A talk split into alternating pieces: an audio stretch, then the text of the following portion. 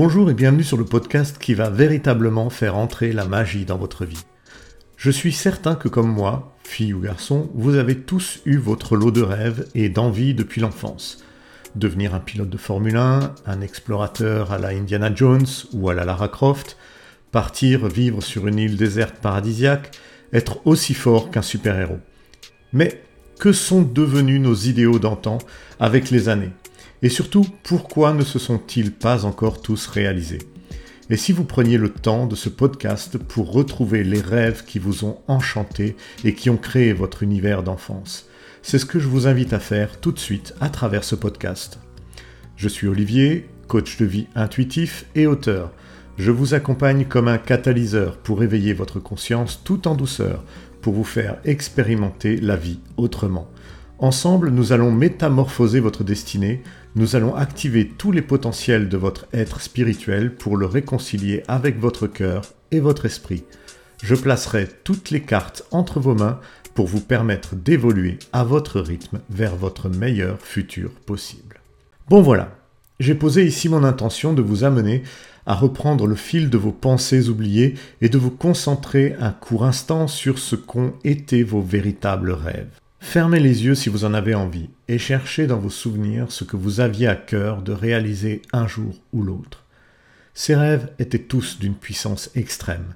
Ils étaient chargés d'une énergie pure et volontaire qui donnait l'envie d'y croire et de vous mettre en action. Ces rêves étaient si réels dans votre imaginaire personnel que vous n'aviez aucune difficulté à vous y projeter autant de fois que vous le souhaitiez. À cette époque, vous deveniez un chanteur à succès, une danseuse étoile, une aventurière, un navigateur solitaire. Vous viviez au milieu de la jungle tel Tarzan ou toutes ces choses à la fois et encore quoi d'autre, je ne sais pas. C'est quand même votre esprit, vous devriez le savoir mieux que moi. Mais ce qui est sûr, c'est que votre corps vibrait tout entier de ces sensations et stimuli que provoquaient ces rêves. À cette époque, vous étiez heureux, joyeux, plein d'énergie créatrice, libre de vos choix, tout vous paraissait possible. Qu'avez-vous fait de toutes ces choses avec les années? J'imagine bien qu'une certaine partie de vos rêves se sont peut-être réalisés à certains moments de votre vie. Peut-être même que certains d'entre vous avaient eu la chance de devenir pilote de ligne et que c'était bien là le véritable rêve que vous vouliez atteindre. Mais pour toutes celles et ceux qui n'ont pas encore eu la chance de voir leur aspiration à devenir un Avengers pour sauver le monde se concrétiser, la ténacité de faire en sorte que vos rêves se réalisent s'est sûrement estompée avec le temps. Mais la véritable question à se poser n'est pas de savoir quels étaient vos rêves, ni même pourquoi ils ne se sont pas réalisés. Non, la véritable question est de savoir qu'est-ce que vous avez réellement mis en œuvre pour les réaliser. Saviez-vous que, dans un cadre purement de développement personnel, réaliser ses rêves, c'est 80% de maîtrise de soi et de psychologie, le reste, ce n'est qu'une question de gestion de son temps. Avoir des rêves est quelque chose de très enraciné dans notre condition d'être vivant. Le rêve est la preuve en soi qu'imaginer, rêver ce qui n'a pas été dans notre réalité est l'un des plus profonds besoins de notre existence. Saviez-vous encore qu'environ 50% des Français ont l'impression d'être passés à côté de leur vie après l'âge de 40 ans? C'est peut-être là aussi une piste pour expliquer cette fameuse crise existentielle qui survient à cette période de la vie. La plupart des personnes a pour principale excuse celle du manque de temps, vient ensuite le manque de moyens et enfin les choix de vie qui nous font entrer dans une routine qui nous permet plus vraiment le moindre écart dans notre liberté d'esprit. Cela veut dire que notre société a créé des processus qui, depuis notre entrée dans le monde scolaire, donc dans la vie active, oui, parce qu'aller à l'école, à mon sens, est un travail en soi, donc je vois cette étape de la vie comme le démarrage de notre vie active, eh bien, à partir de notre entrée en scolarité, nous sommes conditionnés pour laisser nos rêves de côté. Nous sommes dissuadés de faire des actions hors cadre, contraints par une réalité économique que notre mode de vie impose. En fait, on nous apprend à devenir un adulte. Rien de plus, rien de moins. Une fois devenu une grande personne, chose que je vous rappelle le petit prince trouvait agaçante, rappelez-vous cette fameuse phrase Les grandes personnes ne comprennent jamais rien toutes seules, et c'est fatigant pour les enfants de toujours et toujours leur donner des explications. Voilà d'ailleurs un stade de notre évolution, l'enfance, qui résiste depuis la nuit des temps à la colonisation par les grandes personnes d'un état d'esprit plutôt créatif, d'univers imaginaire flamboyant et de rêves incroyables. Il résiste désespérément et avec génie parfois, mais l'épuisement de cette richesse créatrice se fait néanmoins avec patience et force d'éducation. Pour rester avec le petit prince d'ailleurs de Saint-Exupéry, je vous rappelle son conseil bien avisé, qui est d'écouter ce que disent les enfants aux plus grands. Même si cela semble un peu caricatural, il y a du sens dans le fait que l'enfance s'efface de nos esprits avec le temps, et que seuls les enfants peuvent, dans un acte vain car inéluctable, tenter de nous le faire comprendre. Singulièrement, il faut comprendre que même si l'instruction est un bienfait que je ne remettrai jamais en cause, qui nous offre d'ailleurs le moyen d'aimer le vrai, le beau et le bien, d'éviter la vulgarité et les faux semblants, en nous fournissant des normes et des valeurs communes, elle est aussi malheureusement un facteur de dévalorisation de soi, du développement de sentiments tels que celui de ne pas être reconnu à sa juste valeur, de toutes les expressions d'ailleurs d'état de dépression et de mal dans sa peau. Sincèrement, combien sommes-nous à faire cette relation et à réaliser que si nos rêves ne se font pas, c'est aussi car notre manière de vivre en société ne nous le permet plus. L'éducation, le travail, les relations amoureuses, la famille ne sont que générateurs de cette insatisfaction et frustration permanente, car nous sommes tous formatés pour réagir de manière profonde comme des forces de destruction massive de nos rêves. Un véritable progrès serait de changer notre manière de vivre en société pour enfin résoudre ce problème de formatage des esprits qui fait de nous de gentils travailleurs sans autre envie que de payer sa part au système de consommation actuel. L'aspiration principale serait alors de trouver des valeurs d'authenticité qui amèneraient la femme et l'homme vers une nature plus spirituelle de la vie et moins consumériste.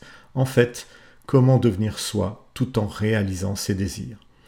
C'est là tout l'enjeu d'une vie plus saine et plus équilibrée que de réaliser ses rêves et autres aspirations intimes. Mais comment y parvenir? Comment assouvir une envie, un projet, sans remettre en question sa relation à notre société actuelle? Il y a une équation miraculeuse à trouver pour nous garder en sécurité économiquement et pouvoir en même temps répondre à un besoin intrinsèque. Comment faire pour finalement nous réaliser pleinement dans toutes ces dimensions je crois que la réponse la plus évidente est de développer son imaginaire de façon plus concrète. Parce qu'à force de mettre de côté ses envies, nous ne sommes plus capables, à partir d'un moment, de dire ce qui nous fait vraiment envie.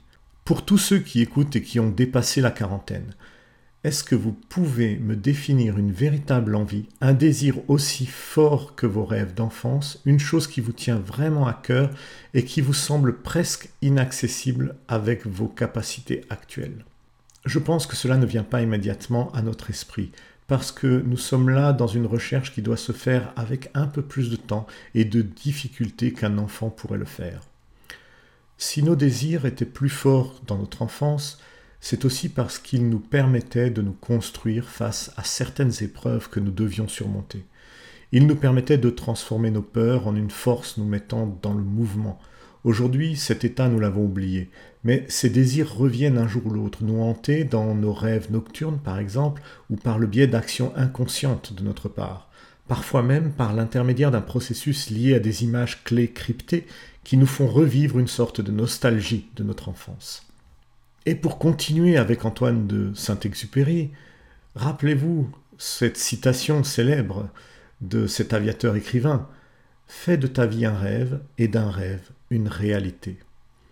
Alors si le sujet vous intéresse de creuser un peu plus dans vos rêves d'enfance et de les retrouver à présent dans votre quotidien.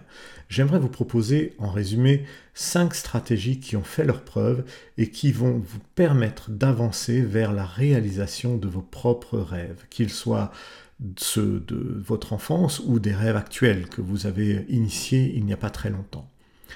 D'abord, je vous dirais qu'il faut changer d'état d'esprit. C'est important. Pour réaliser ses rêves, il est nécessaire d'entretenir son baluchon d'émotions positives pour construire une sorte de barrière qui les préservera des émotions négatives qui nous tétanisent, comme la peur, l'anxiété, le doute, etc. etc. C'est quand on se sent bien et que notre esprit est libéré de toutes ces tensions que nos rêves sont les plus fous et les plus extraordinaires. Sachez alors diriger vos pensées et vos émotions dans la bonne direction. Deuxièmement, rêvez grand pour garder toute votre passion intacte. L'être humain est une espèce qui voit grand et qui aime partager sa vision pour fédérer un plus grand nombre de personnes autour de lui. Eh bien, Partagez vos rêves, même s'ils vous semblent invraisemblables. Cela peut véhiculer une sorte d'énergie en chaîne qui alimentera ce rêve par le biais des intentions cumulées de toutes les personnes qui l'animent. Peut-être même que vous trouverez d'autres personnes qui ont un rêve identique au vôtre, et c'est peut-être dans une action commune que vous pourrez enfin le réaliser. Troisièmement, je vous dirais que il faut vous fixer des objectifs à court, moyen et long terme. Ne laissez rien au hasard pour que vos désirs, vos rêves se réalisent. Il faut un peu de rigueur et d'huile de coude tout de même. N'hésitez pas alors à schématiser sur papier une construction des étapes et des choses à faire dans une sorte de calendrier de lancement. Pour bien faire, spécifiez tout dans les moindres détails, soyez concret et oubliez totalement les généralités. Votre rêve mérite de prendre le temps de bien le comprendre et d'en faire même un livre de chevet qui sera votre manuel d'instruction pour arriver à le réaliser. Quatrième phase. Passer à l'action. C'est aussi important que le reste. Rêver, c'est bien, mais il faut le vivre à un moment, ce rêve. Souvent, L'excitation de l'imagination paraît nous suffire, et l'on oublie que cette ferveur devait d'abord nous servir de transmission vers la mise en action. Voilà pourquoi il faut poser des objectifs et des jalons clairs, simplement pour ne pas se laisser porter uniquement par une envie qui resterait au stade d'un fantasme. Le pire serait un jour de se lever en regardant ce que nous avons accompli dans la vie et de se dire que notre principal rêve nous aura toujours échappé par une passivité trop marquée. Cinquième et dernier conseil, lâcher prise avant toute chose. C'est une sorte de paradoxe qui est vraiment lié à notre façon de vivre. Mais parfois, plus on se mobilise pour que quelque chose arrive, et plus cette chose s'éloigne de nous je suis certain que nous avons tous au moins un exemple concret de ce que je viens de dire dans nos souvenirs. Lâcher prise, c'est simplement faire confiance. Faire confiance à soi, confiance dans ceux qui s'associent à vous et confiance dans l'univers pour nous guider vers nos rêves. Ce que je veux dire, c'est que quand les choses n'avancent plus, il faut s'en détacher quelque temps pour que déjà elles ne deviennent pas obsessionnelles dans notre esprit, mais aussi pour laisser passer une période où notre mental ne peut plus trouver de solution parce qu'il est trop sollicité sur l'objectif en cours. La créativité et l'originalité ainsi que les solutions se trouvent uniquement dans le calme mental. Donc, passez du temps entre amis, en famille, Allez vous détendre dans un spa, marchez en forêt et faites un câlin à un arbre pour vous recharger en énergie 100% verte. Le lâcher-prise, c'est sortir d'une illusion qui fait croire que les choses avancent, mais en réalité elles stagnent.